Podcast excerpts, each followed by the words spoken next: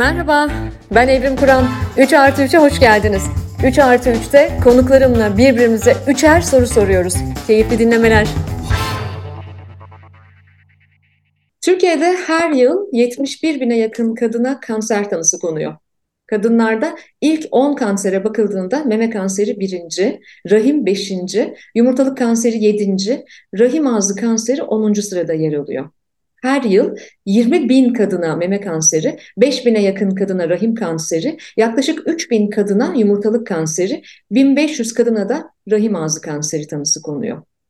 2020'de dünya çapında 4.4 milyon kadın kanser yüzünden öldü.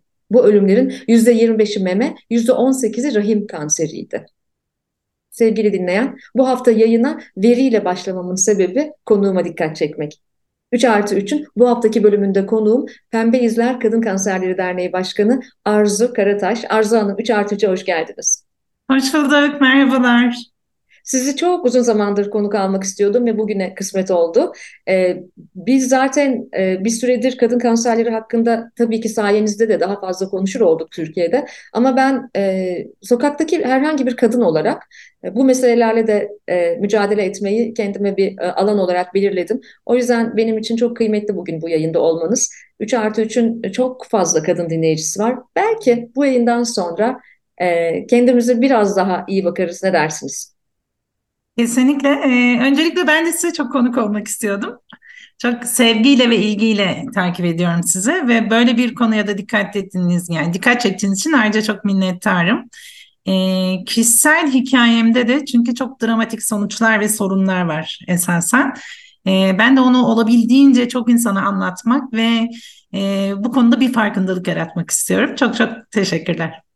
Çünkü e, bazen şey sanıyoruz bizim başımıza gelmez. Bizim en yakınlarımızın başına gelmez. Ee, ve aslında kendimizi çok da duyarlı ilan edebiliyoruz. Sizin hikayenizde de bu var, benim hikayemde de bu var. Ama ne zaman ki bizi veya çok yakınlarımızı yokluyor bazı dünya dertleri, o zaman belki daha aktif hale, aktif vatandaşlar haline de geliyoruz. Ee, şimdi ben e, bendeki karşılığınızla e, sizi tanıtacağım dinleyenlere. Sonra sizinle birbirimizle evvelce paylaşmadığımız üçer soruyu birbirimize soracağız. Efendim, hı hı. E, Arzu Karataş 1973 yılında Balkan göçmeni bir ailenin kızı olarak İstanbul'da dünyaya geldi. 1988-91 yılları arasında Zeynep Kamil Sağlık Meslek Lisesi'nde lise öğrenimini tamamladı ve 1991 yılında Cerrahpaşa Ebelik Yüksekokulu'na girip 1993 yılında mezun oldu. Bir yandan da eğitim hayatına Anadolu Üniversitesi İşletme Fakültesi Sağlık Kurumları İşletmeciliği bölümünde devam etti. 2014'e geldiğinde meme kanseriyle tanıştı ve bu tanışıklık onu e, çok uzun yıllardır taşıdığı sağlık profesyoneli e, kimliğine bir e, kimlik daha ekledi. Bir de hasta kimliği oldu onun.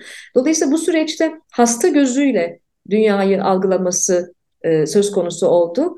Tam da bu dönemde Pembe İzler Kadın Kanserleri Derneği oluşumuna katıldı. E, şu anda derneğin daha çok kadına ulaşması için çalışıyor. Kadın kanserleri alanında farkındalığı artırmak için bugün de konuşacağız. Pek çok önemli projenin geliştirilmesine destek oluyor. E, bu projelerin bir neferi, bir sözcüsü. E, ben de o yüzden bugün onu çok konuk almak istedim. Ve ilk sorum geliyor. Hazır mısınız efendim? Hazırım. Harika. İlk sorum şuradan geliyor. 10 yılı hemşire olarak, 20 yılda yönetici olarak 30 yılınız hastanelerde geçiyor. Belki de bir sürü derdi olan sizi arıyor. Sizden destek istiyor eminim. Siz de insanlara bir sürü tavsiyelerde bulunuyorsunuz. O ekosistemin tam ortasından biri olarak. Hatta diyorsunuz ki düzenli mamografi çektirin diye de sürekli tavsiyelerde bulunuyorsunuz. Ve kendi meme kanserinizi son evrede neredeyse değil mi? Yanlış bilmiyorsam evet, öğreniyorsunuz. Evet, evet, evre 3'te öğreniyorsunuz. Evet. Yani şimdi ben e, 2014 Ocak ayına götüreceğim sizi. Daha önce hiç mamografi yaptırmamışsınız. Tam da göbeğindesiniz üstelik sistemin. Ve o gece, e, o Ocak ayında bir gece elinize ceviz büyüklüğünde bir kitle geliyor. Ve sonraki gün ultrasona giriyorsunuz. E, tam o günlere geri dönüp baktığımızda Ben de şöyle düşünüyorum. Ben de e, kendi e, bir kadın kanseri riski yaşadım. Geçtiğimiz e, aylarda ameliyat oldum. E, dinleyenler de biliyorlar. Sevgili Özgüç'le, jinekoloğumla da bir bu konuda yayın yaptık. Ben de bu kadar böyle okumuş, yazmış, etrafında çok fazla sağlıkçı olan, çok fazla hastane ve e, e, e medikal ve ilaç şirketine araştırmalar ve, yapan ve danışmanlık eden ve hayatımda her bir tarafta doktorlar, hekimler olmasına rağmen e, ben de aslında e, bir e, tamamen tesadüfen diyebiliriz bir check-up'ta e, böyle bir şeyi Özgüç'ün belki de ya bu benim hoşuma gitmedi buna bir bakalım demesiyle e, erken teşhisle e, daha kaliteli bir hayat yaşıyorum şu anda. Ama insanın gerçekten aklına gelmiyor. Benim başıma gelmez sanıyor belki. Şimdi ben o e, haberi aldığınız an e, ultrasona girdiniz, işte mamografinizi çektirdiniz, haber de aldınız. Ben o hikayenin detaylarını biliyorum. Siz de paylaşabilirsiniz ama bugünkü arzu olarak o günkü arzuya ne demek isterdiniz? Ee, aslında o günkü arzuya şunu söylemek isterdim. Önce ben biraz böyle genel yapımdan bahsedeyim. Ee, tam böyle 39-40 yaşında oldum. Biraz önce de bahsettiğiniz gibi çevremdeki herkese ama mamografi çektirdiniz mi, meme ultrasonu yaptırdınız mı diye sorduğum bir arzuyken e, memelerini asla beğenmeyen, bedenini hiç beğenmeyen, ee, hani bir plastik cerrahi ameliyatı yaptırmak zorunda kalsa en son tercih edeceği şeyin memeleri olacağına inan, inanan, yani mümkünse ona dokunmayan bir arzuydum. Ee, bunun nedenini çok sorguladım mesela sen yani neden bu kadar korkuyordum, neden e, neden meme, neden yani hani e, bu kadar umarsızdım, kendimi eğitimli zannediyorum ama aslında hakikaten cehaletin dibine vurduğum andı o an.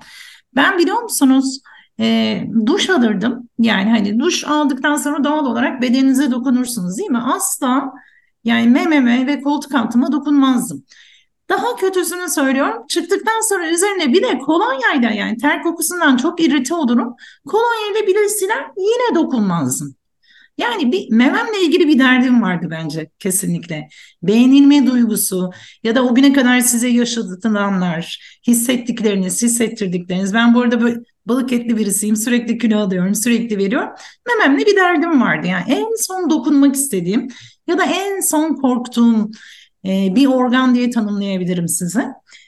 Kendisi de bildiği için çok açık yüreklilikle paylaşmamda bir sakınca yok e, Necat İşler'in tedavi sürecindeydik. İşte böyle çok enteresan yazışmalar yazılıyor.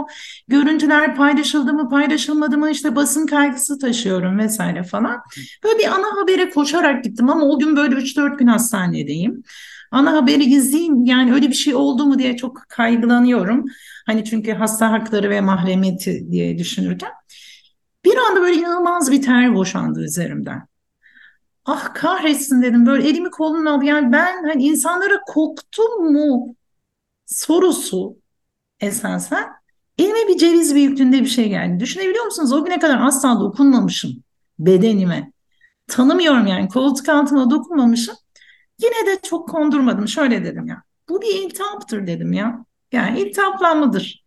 Yani muhtemelen işte antibiyotik alıp geçerim falan ama o tabii sizin beyninizin bir tarafına işliyor esasen yani o yerleşiyor. Ertesi gün de yine hemen gidemedim yani. Yine koşturma telaşı. Ve saat akşam 5 gibi işte radyolojiye gittim. Dedim ki işte e, kulakları çınlasın arkadaşım Selma. Selma bir şey yapar mısın, ultrason yapar mısın? Tabii ama siz hiç dedim mamografi çektirmediniz mi dedi. Yok dedi. Kaç yaşındasınız? Yani 40'a giriyorum Selma. Ya nasıl olur Arzu dedi ve ultrasonu koyduğunda aslında onlar tabii hani o kadar fikir sahibi oluyorlar ki benim özellikle koltuk altındaki kitlem çok büyüktü. Memede falan. Ya hemen mamografi yaptırmalıyız. Hemen şey yapmamız lazım diye. Ben onun yüzünün şeklinden anladım tabii. Yani hani hakikaten ileri evre olduğunu da. O gece bana tabii hiç geçmek bilmedi, bitmek bilmedi. Hayatımda hiç unutamayacağım. Yani gece artık dörtte beşte uyuduysam rüyamda böyle yani bir şey olmuş, bir mucize olmuş ve ben kanser değilim diye e, uyandığımda gerçekte yüzleştim ve ben tabii e, o zaman Bodrum'daydım, onkoloji merkezi yoktu, koşa koşa İstanbul'a gittim ve istiyorum ki bana yani, yani yanlışlık vardır diyorum yani yanılmışlardır. Hep de böyle olsun istiyorum. Çünkü neden biliyor musunuz? Bütün çalıştığım hastanelerde ve merkezlerde onkoloji merkezleri var. Ve ben hep kaybedilen hastaları görüyorum. Benim için en büyük dram kısmı o aslında yani hani benim gözümde aslında kanser tanısı alan hastalar bir süre sonra hani ölecekler. Kafamdaki e, o gidişat ve tasarı bu yönde. Ve tabii ilk 13 günüm çok travmatik geçti. Yani hani e, evre 3 olduğunu tespit ettim. Koltuk altımda, mememde, işte genetik testler çalışıldı falan ve hemen atlama ihtimalleri var. Benim için çok gerçekten çok büyük bir dram e, gibiydi. Fakat o arada tabii e, tanıdığım tanımadığım herkes arıyor işte o kadar enteresan yaklaşımlar oluyor ki bu sana olmamalıydı. Yani sizin bile inan yani siz kendinize inanamıyorsunuz, şaşırıyorsunuz ve size gelen reaksiyonlar da bu sana olmamalıydı. Ama siz de aslında diğerlerinden hiçbir farkınız yok. Sizin diğer sekiz kadından hiçbir farkınız yok ve oluyor. Ee, hayatımda ilk defa güçlü olmak istemedim Evrim Hanımcığım. Yani o gücü, kuvveti, kolunuz, kanadınız, her tarafınız kırılıyor ve güçsüz oluyorsunuz. Dedim ki ben hiç tanımadığım bir onkoloğa gideceğim. Ve onunla tedaviye başlayacağım. Ve aslında o an şu düşünüyorsunuz. Yani düşündüğünüz tek şey kendinizin ötesinde sizi sevenler ve sizin sevdikleriniz oluyor. O sizin için bir e, kalkış anı, diriliş anı gibi oluyor. Benim diriliş anım da öyle oldu diyebilirim. Ve e, geri dönüp baksam ah Arzu derdim. Ah Arzu sen neredeydin? Keşke 35'ten sonra her yıl meme ultrasonu yaptırsaydın, her yıl gitseydini çok derdim tabii ki. Evet, e, vurguladığınız belli başlıklar var ki burada e, ilerleyen sorularım içerisinde onlar da yer alacak zaten. Ama ne güzel bir uyarı bugünden o güne. E, keşke gitseydin, baksaydın, yapsaydın ki e, ben mesela bu konuda işte 47 yaşındayım. Bu konuda artık e, duyarlı biri olduğumu düşünüyorum. Ama geçen gün bir arkadaşıma şunu söyledim. Ben mesela bu kadar e, son dönem sağlık sorunlarıyla ve e, dertlerle uğraştım ama hala kadın kanserleri konusunda bir farkındalık geliştirdim. Ama ben hala e, mememi nasıl kontrol edeceğimi bilmiyorum dedim mesela. E, düşünün ki bunun sosyoekonomik seviye bilmem bununla hiçbir alakası yok demek ki. E, bunun için de süre gelen pek çok kampanya var. Sizin de yürüttüğünüz, desteklediğiniz pek evet. çok kampanya. Biz hepimiz değil mi? Her gün evet. duşa giriyorsak, bir evet. elimizi mememize atmamız lazım. Aslında bir şey söyleyeyim mi size? Ee, bunu bilmekten öte e, hani normal elinizle bütün memenizi ve koltuk altlarınızı aynı karşısında yapıyorsunuz. Çok pratik bir şekilde. Bir süre sonra o kadar tanıyorsunuz ki şu anda ben yapıyorum mesela. Yani yağ nekrozunu bile fark ediyorum yani işte memenin içinde yağ dokusu onu bile fark ediyorum yani. Mesela aslında memenizi tanımakla ilgili bir mesele. Hı hı. Yani her ay işte regli döneminden sonra ya da e, menopoza girdiyseniz kendinizce bir tarih belirleyip o tarihte bütün memenizi bastırarak yoklamak ve koltuk altınızı yoklamak. Yani o kadar basit esasen. Ve siz sonra o işte aylar geçtikçe o kadar farkında oluyorsunuz ki en ufak bir sıra dışı bir şeyi bile gözünüzden kaçırmanız imkansız oluyor. Ya ben şu anda öyle hissediyorum kendimi mesela. Yani küçücük bir yağ nekrozunu bile hemen fark ediyorum. O elime geliyor yani. O çok sıra dışı bir şey artık. Bedeninizi tanımanızla alakalı. Çok da zor bir şey değil esasen. Değil değil mi? Evet kesinlikle. kesinlikle. Ve ilk soru sırası sizde. Ee, sorumu soruyorum. Bir kere cesaretinizi ve özellikle e, ilişkilerdeki şeffaflığınızı çok takdir ediyorum. E, çok açık olma konusundaki şeffaflığınızı çok takdir ediyorum. Sizi hayatınızda yani sizi bu noktaya taşıyan, farkındalık yaratan e, en önemli ilişki duygusu neydi? Sizi bu kadar şeffaflaştıran, bu kadar konuşmaya açıkça sevk eden olay neydi aslında? Aha, ben ne güzel. konuşmalıyım, ben bunları anlatmalıyım. Hangi olayla geldi? Ne güzel bir soru. Ee, tabii ki yaşım ilerledikçe belki daha da şeffaflaşıyorum. Çünkü otosansürden daha da fazla ıı, kurtuluyorum. Ama e, beni bu kadar çok konuşmak, anlatmak ve paylaşmakla ilgili derdim e, cesaretimden kaynaklanıyordu. Ama e, cesur bir kadınım ben. Fakat buradaki konu benim cesur oluşum hiçbir şeyden korkmamam değil. Korkuya rağmen e, yürümem gerektiğine inanmam. E, ve kaybedecek çok da fazla şeylerim olduğunu düşünmemem.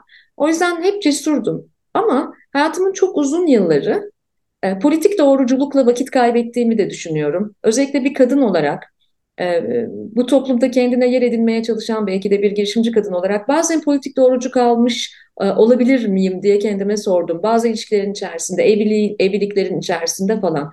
Aslında benim temelde e, kendimle en çıplak şekilde buluşmam, en cesur halimi almam e, kesinlikle bekar bir kadın olarak hayatıma devam ettiğim gün başlamıştır. Aa, bu bence evet bu bence çok önemli bir şey. Hani Kesinlikle. lütfen sevgili dinleyen beni yanlış anlamayın. Hemen gidin kocanıza karınıza dava açın diye anlatmıyorum bunu ama e, bence e, hayattaki en büyük zenginlik özgürlük ve korkuya rağmen cesur kalabilmek, korkuya rağmen e, duygunu paylaşabilmek, politik doğrucu olmayı bir tarafa bırakabilmek, sevilme ve beğenilme kaygılarından azade, kendi kendine e, şefkat gösterebilmek, kendine çiçek alabilmek, e, kendinle e, anlamlı ve sağlıklı bir ilişki geliştirebilmek. Galiba e, bendeki e, dönüm noktası bu, tetikleyen şey bu. E, bekar bir anne olduğum andan itibaren e, sanırım kendimi daha çok sevmeye başladım. Daha şefkatli olmaya başladım sanırım kendime de.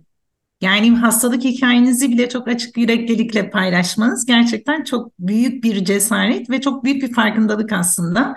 Bu her baba yiğidin harcı değil öyle söyleyeyim size.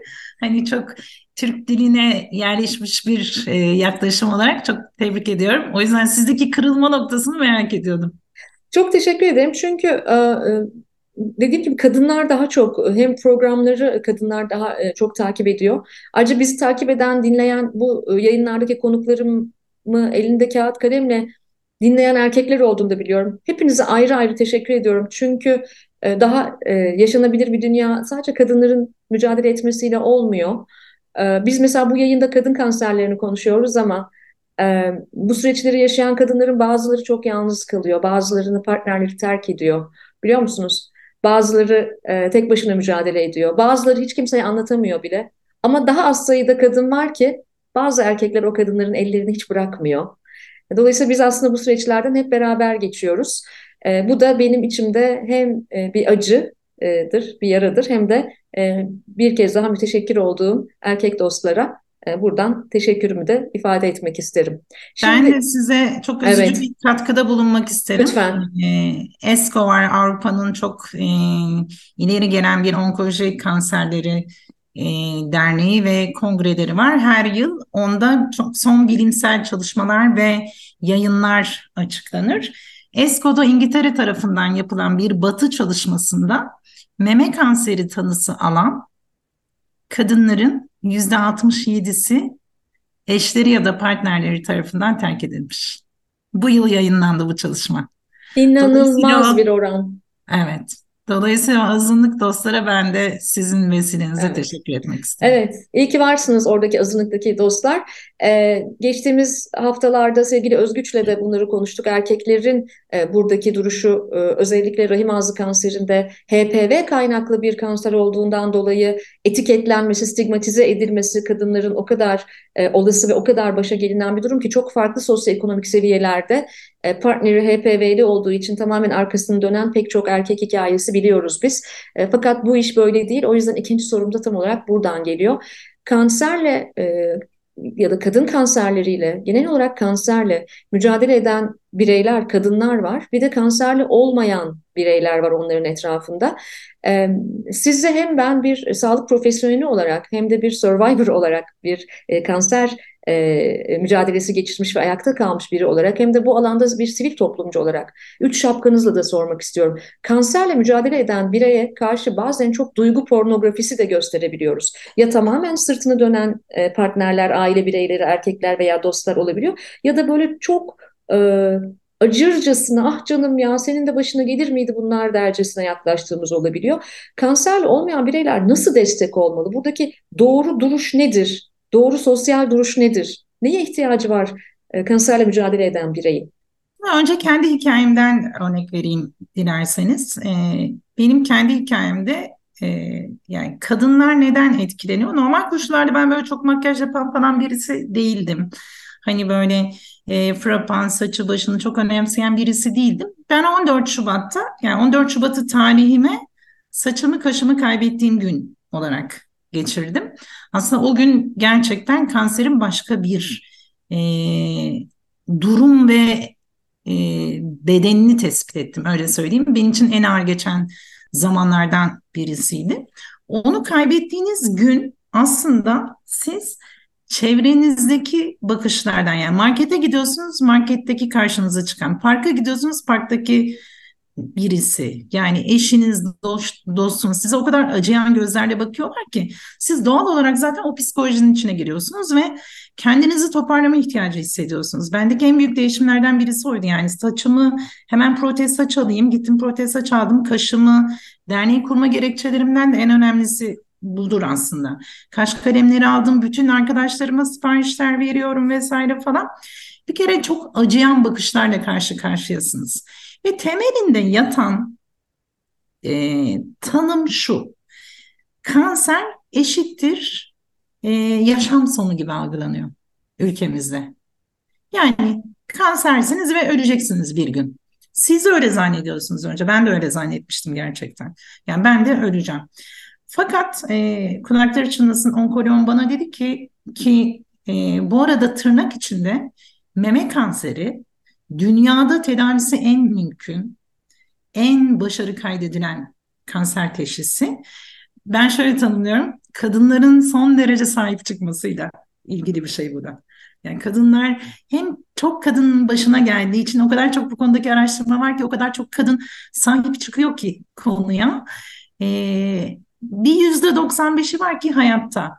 Survivor dediniz. Survivor tanımını açmak istiyorum. Survivor aslında sağ kalım süresi, hayatta kalma süreniz. Ben şimdi kendime mesela 9 yaşındayım diyorum. 2024-21 Ocak'ta 10 yaşına gireceğim. Ya yani 10 yıldır çok şükür hala ilaç kullanıyorum. Sağlıktayım ve ayaktayım ama hala ilaç kullanıyorum. Şimdi bunun bence e, bir diyabet, tansiyon hastalığı dan farkı yok aslında. Kendinize özendiğiniz baktığınız sürece çok iyi gidiyorsunuz. Bu teşhisle ilgili olan kısmı. Partneriniz ya da eşiniz, dostunuz, aileniz ne yapma, e, ne yapmalı ya da nasıl yaklaşmalı sorusuna gelince. Bir kere biliyor musunuz sadece dinlemeli. Hiçbir şey söylememeli hatta. Asla hiçbir kimseyi örnek vermemeli. Yani falanca da şöyle olmuştu, ölmüştü, kalmıştı, kurtulmuştu. Çünkü kanserde inanın hastalık tanı yok, hasta var. Herkesin hikayesi bambaşka.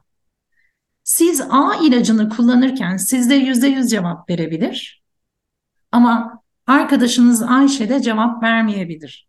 O yüzden herkesin hikayesi farklı. Ve güçlü kadın olmak, güçlü erkek böyle bir şey yok. Yani ağlamanız gerekiyorsa ağlamalısınız. Ben 18 tane kemoterapi aldım Emine Hanımcığım. Her kemoterapiye girdiğimde çeşmeleri açıyordum. Ağlamaya başlıyordum. Çıktıktan sonra oh derin bir nefes alıyordum. Allah'ım sana çok şükür rahatladım diyordum. Bence ağlamak çok güzel bir şey. Çünkü o duyguyu siz yaşıyorsunuz. Ama hayatımın gerçekten en güzel 11 ayı diye tanımlayabilirdim.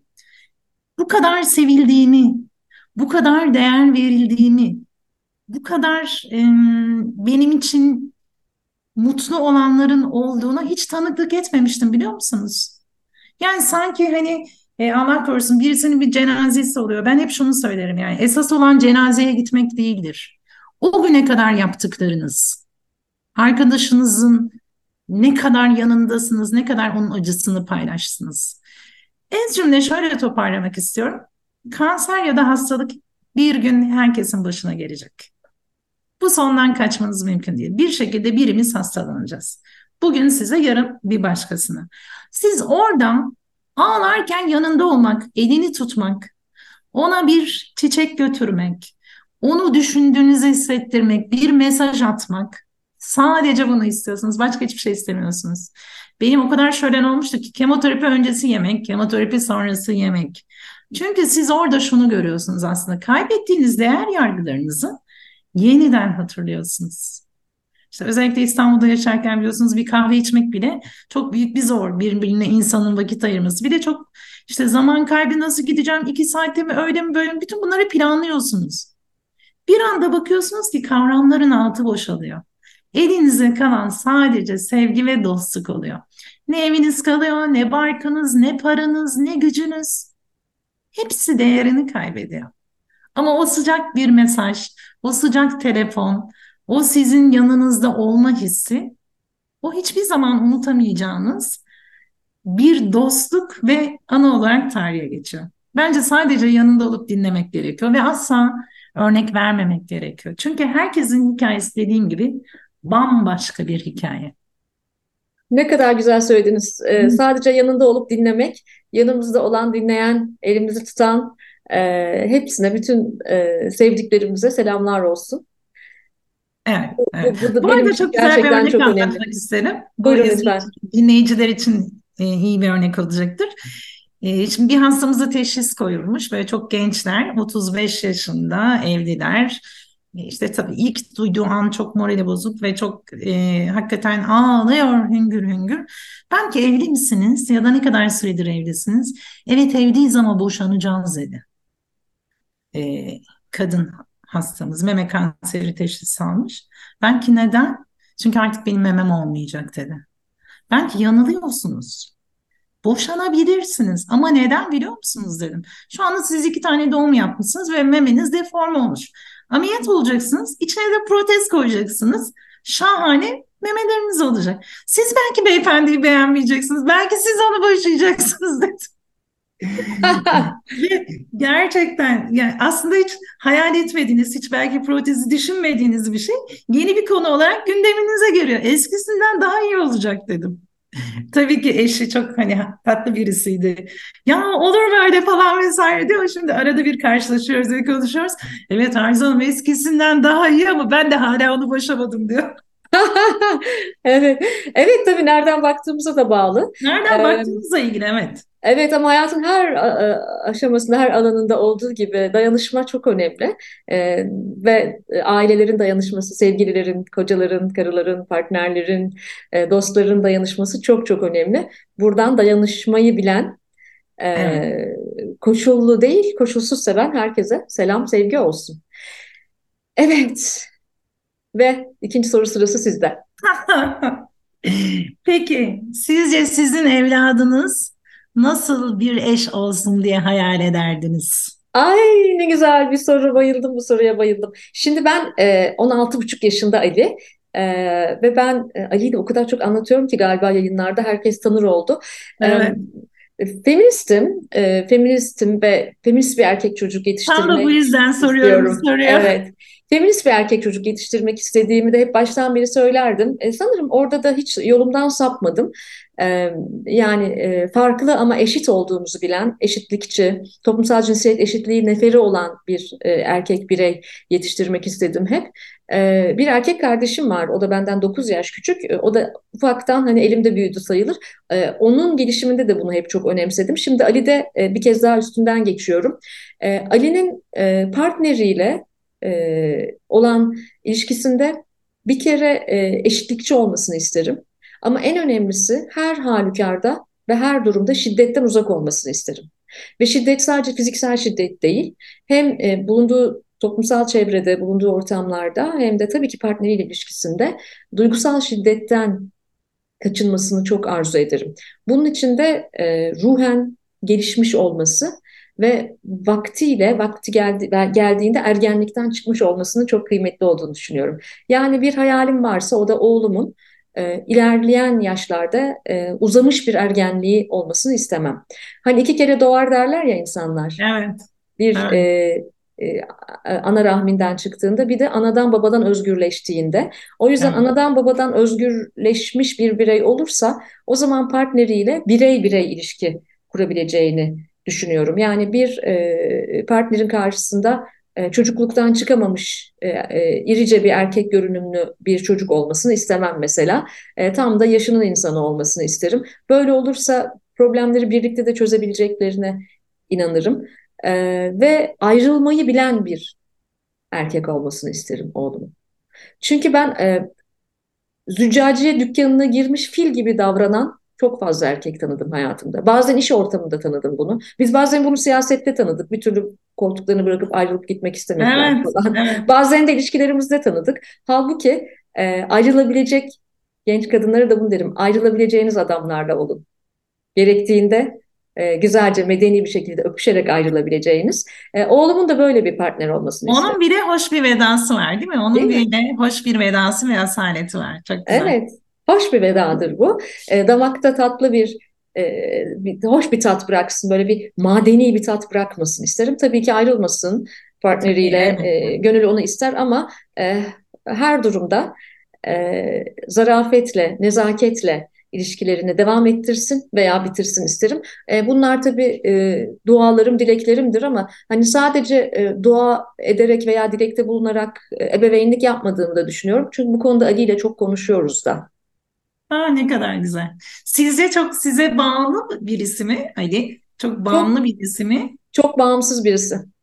Şahane, şahane. Çok bağımsız. Peki, evet en büyük şey aslında sorun orada başlıyor değil mi? Yani evet evet. Annelerin simbiyotik bir bağla bağlılıkla e, başlıyor sorun. E, ama tam tahmin ettiğim gibi cevap aldım.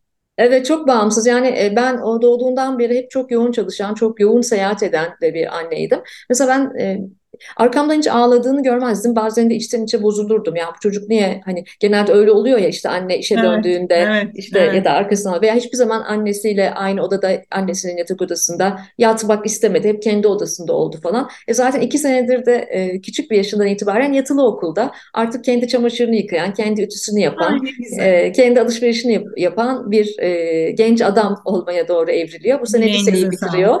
E, şimdi baktığımda haftada bir kere arar beni telefon açar açar. Haftada bir kere görüntülü konuşuruz. E, çok e, e, şansım yaver gittiyse ikinci kere e, pazar günü arar ama genelde cumartesi günleri arar. Ay e, ne güzel. Ama her seçiş bir vazgeçiş. Ben Ama, onun bir birey evet. olmasını istedim. Evet. Özgür bir birey olmasını O özgür bir kadını aslında siz yaratmışsınız evet. ona. Yani size bağımlı kılmıyorsunuz ve aslında o mecburiyetten uzaklığı siz, o mesafeyi siz yaratmışsınız. Ne güzel. Evet, böyle bir ilişkimiz var. Ee, umarım e, partnerleriyle de benimle olduğu kadar sağlıklı bir ilişkisi olur. Çünkü ben sağlıklı bir ilişkimiz olduğunu düşünüyorum anne oğul olarak. Şahane. Ve geldik benim e, üçüncü ve son soruma. Şimdi biraz derneğe geleceğim. Pembe İzler Kadın Kanserleri Derneği. E, başkanlığı yaptığınız derneğiniz ve bir sürü farklı proje yapıyorsunuz. Sevgili dinleyen lütfen web sitelerine girin, Pembe İzler Kadın Kanserleri Derneği yazıp Google'lamanız yeterli hemen karşınıza çıkacak. Şimdi siz e, bir dolu projeler yapıyorsunuz. Mesela maddi gücü olmayan ailelerin 9-14 yaş arası kız çocuklarına yönelik ücretsiz HPV aşı desteği sağlamak bunlardan biri. E, rahim ağzı kanserine karşı toplumsal farkındalığı e, artırmak amacıyla bize iyi gelecek kampanyası başlattınız. Bu gene çok önemli. E, peruk ihtiyacını karşılıyorsunuz kanserle savaşan kadınların. Hatta hemen sevgili dinleyen web sitesine girerseniz ana sayfada sizi karşılayacak e, peruk e, desteğine desteğiyle ilgili detaylar. Bir sürü farklı projeniz var. Fakat bunların içerisinden bir tanesi beni, hepsi birbirinden değerli. En önemli projeniz şu diyemem. Hepsi e, birbirinden değerli projeler. Fakat bir tanesi benim çok ilgimi çekti. Ve ne kadar da bilmiyormuşum dedim. O yüzden bunu soracağım. O da askıda bileklik. E, bu kolumu kullanma bileklikleri yapıyorsunuz. Ben böyle baktım ve nasıl yani dedim e, ve çok şaşırdım ben bunu nasıl bilmem diye. E, özellikle kanser tedavisini sürdüren ve cerrahi müdahale gören e, kadınlar için bunun çok önemli olduğunu yeni öğrendim. Dolayısıyla herkesin bunu öğrenmesini istiyorum. Bunu anlatmanızı rica edeceğim. Yanı sıra da biz dinleyici olarak, sokaktaki vatandaş olarak askıda bilekliğe nasıl katkı koyabiliriz? E, bunun da duyulmasını istiyorum bu yayın vasıtasıyla. Sağ olun. Öncelikle e, ben aslında dernek nasıl kuruldu derken hani e, şöyle o gün koşullarında Allah'a çok şükür ekonomik olarak içinde bulunduğum iş kolu olarak yani ben hep en iyi insanlara ulaşma şansına sahiptim. Dolayısıyla e, oradan şöyle bir çıkarım elde ettim kendime. İşte bir protez yaptırıyorsunuz. Protez 2800 dolar. Aslında çalışma hayatından kopmak istemiyorsunuz. İşte kaş kalemi almak durumundasınız ama alerjik reaksiyon yapmamalı. Kemoterapi alıyorsunuz ama et et yemelisiniz. İşte protein almalısınız vesaire. Kanser sadece tedaviyle ilgili bir süreç değil. Yani yandaş aslında birçok e, desteği de yanında getiren bir süreç. E, orada şöyle demiştim arkadaşlarımla birlikte yani biz bu yoldan hayırlısıyla çıkarsak gerçekten doğru hekimle işte sizin de hekim konuklarınız oluyor ve doktorunuz yani. Sağlıkta tek kartınız var. Yani milli piyango bileti gibi doğru kartı seçmek zorundasınız. Paranız olsa da olmasa da doğru kartı seçtiğiniz noktada gerçekten orada çok şanslı bir yola giriyorsunuz ve o yol sizi mutlu ve huzurlu devam etmenizi sağlıyor. E, demiştim ki ihtiyaç sahibi olan hastaların tedavisini üstlenmek, doğru insanlarla buluşturmak vesaire vesaire. Neden kadınsa tam da ben orada bir feminist duyguyla yaklaşıyorum meseleye. Kadın aslında eş, kadın anne, kadın evlat, kadın kız kardeş ve benzeri. Yani kadın o kadar çok şey ki. Yani kadına bir şey olduğunda yuvanın ruhu şaşıyor. Denge bozuluyor yani. O ev yıkılıyor Evrim Hanım. Resmen yıkılıyor. Yani her şey gidiyor aslında. Bu yüzden tam da başında söylediniz. E, her yıl 37 bin kadın sisteme kanser olarak giriyor artık. Yani bu kadınlardan bir tanesini kurtarmış olsanız bir aileyi eşi, evladı ve işte kardeşleri kurtarmış oluyorsunuz. O yüzden orada bir pozitif ayrımcılık da meseleye baktık. E, tedavide vardık. Peki meme kanseri dedik, rahim ağzı dedik, yumurtalık kanseri dedik ve rahim kanseri. Yumurtalık kanseri çok sinsi seyrediren ve çok öldürücü. Mutlaka her yıl kadın doğumcuya gitmelisiniz. Meme kanseri hakeza biraz önce bahsettik. Rahim ağzı kanseri sebebi her kimse erkek mi kadın mı hiç fark etmez. Oysa ki dünyada aşıyla tedavisi olan tek kanser. Ee, şimdi oradan yola çıktıktan sonra dedik ki meme kanseri ameliyatı oluyorsunuz ve aslında benim de hikayem de öyle. Sağ koltuk altım, koltuk altımda lenflerimde 13 tane lenf nodum alındı ve orası artık boş. Şimdi benim bu kolumu çok rahat kullanamıyorum. Bu kolumdan tansiyon ölçtürmemem lazım. Bu kolumdan kan aldırmamam lazım. Bu kolumdan ağır yük taşımamam lazım. Bu kolum şişebilir ve zorlanabilir. Ama biliyor musunuz ki ben, yine ben, kendini eğitimli zanneden ben hastanede iki defa sağ taraftan unuttum ve tansiyonumu ölçtürdüm. Ve lenf ödemlerim yani lenflerim şişti. Şiştiği için ben fizyoterapi tedavisi almak zorunda kaldım. Seanslar oldu vesaire vesaire. O sizin çok basit olarak gördüğünüz bileklik aslında hem size farkındalık yaratıyor hem de siz kadar hastaneye gittiniz. Oradaki sağlık çalışanlarına diyor ki bu kolumu sakın kullanma. Buna dokunma. Üzerinde de yazıyor zaten. Aslında maliyet olarak çok düşük baktığımızda 50 TL. Ama Adıyaman'da, Ağrı'da, Van'da, Türkiye'nin birçok ilinde ve hatta İstanbul'da bile buna ulaşmanız çok mümkün değil. Yani ben size şöyle söyleyeyim. On binlerce aileye yolladı. Bu küçücük şeyden insanlar o kadar mutlu oluyor ki. Çünkü siz hem her gün onu unutmuyorsunuz, ağır taşımıyorsunuz, pazardaki fileye dikkat ediyorsunuz. Hem de size tedavi eden insanlar ona dikkat çekiyor. Peki askıda bileklik ne? Askıda bileklik bir 50 TL'lik bağış yapıyorsunuz. Bir başkasına vesile oluyorsunuz. Hani biz gücümüz yettiğince yerine getirmeye çalışıyoruz ama dernekler ne yazık ki sivil toplum kuruluşları bağışlarla ayakta kalabilen, kurumların destekleriyle ya da kişisel desteklerle ayakta kalabilen ama bir 50 TL'niz bile bir kadının hayatına çok önemli bir şekilde dokunabiliyor. O yüzden çok teşekkür ederim böyle bir farkındalık yarattığınız için. E, e, bir sürü e, birbirine görünmez iplerle bağlı olan bir aile izlerim ben hep.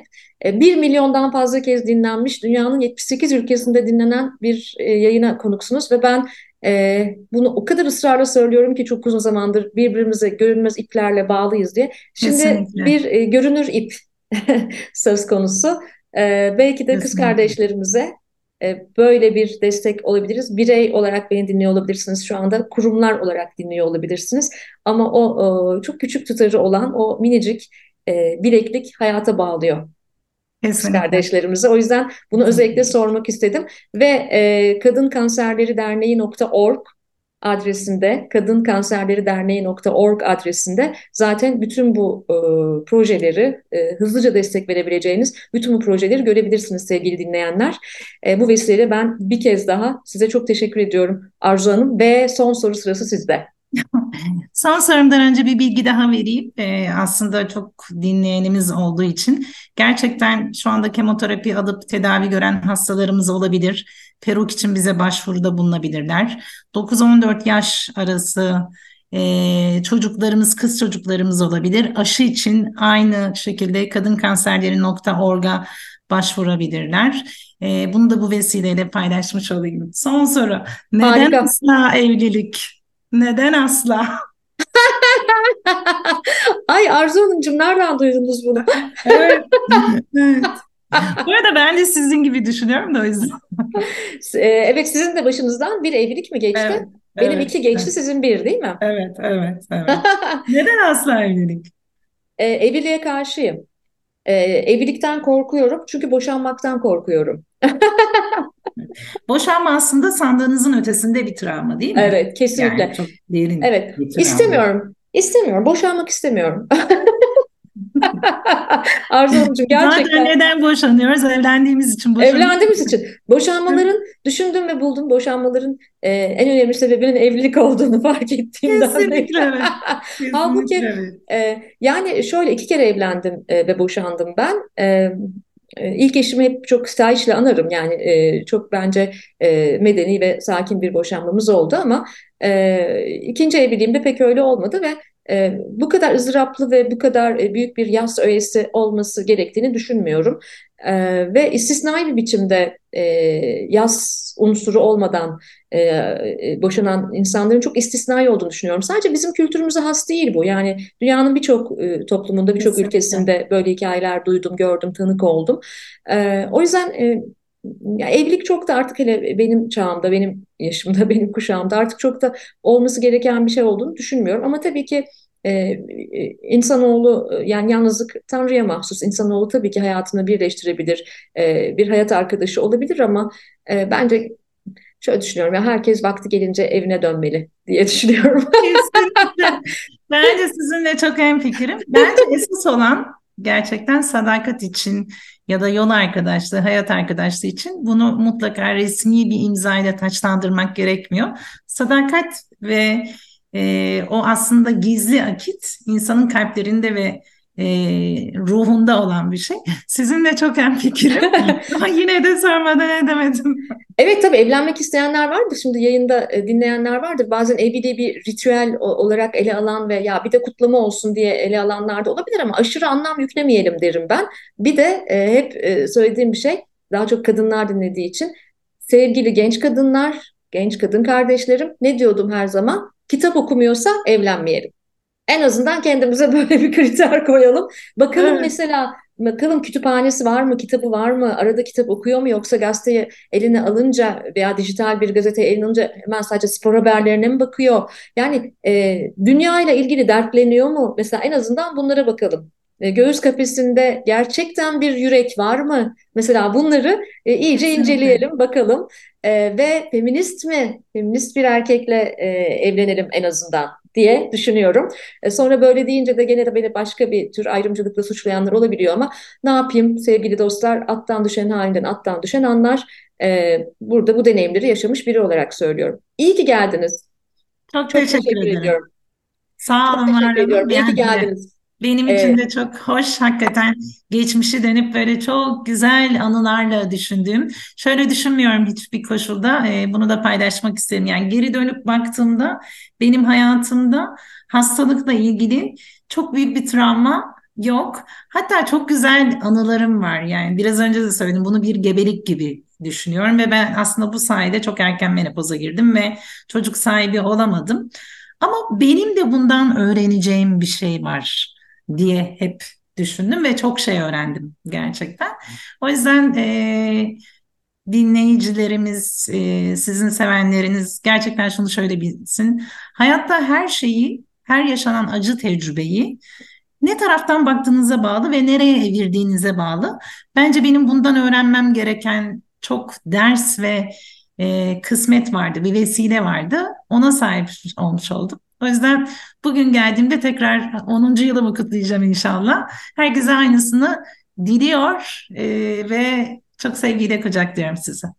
Çok teşekkürler. İyi ki varsınız. İyi ki size de bu karanfil elden ele uzatmanız için verilmiş. Ee, biz benim de görevim bu karanfilin elden ele uzatılmasına vesile olabilmek naçizane. Ee, çok teşekkür ediyorum konuğum olduğunuz için. Rica ederim. Görüşmek üzere. Çok sevgiler.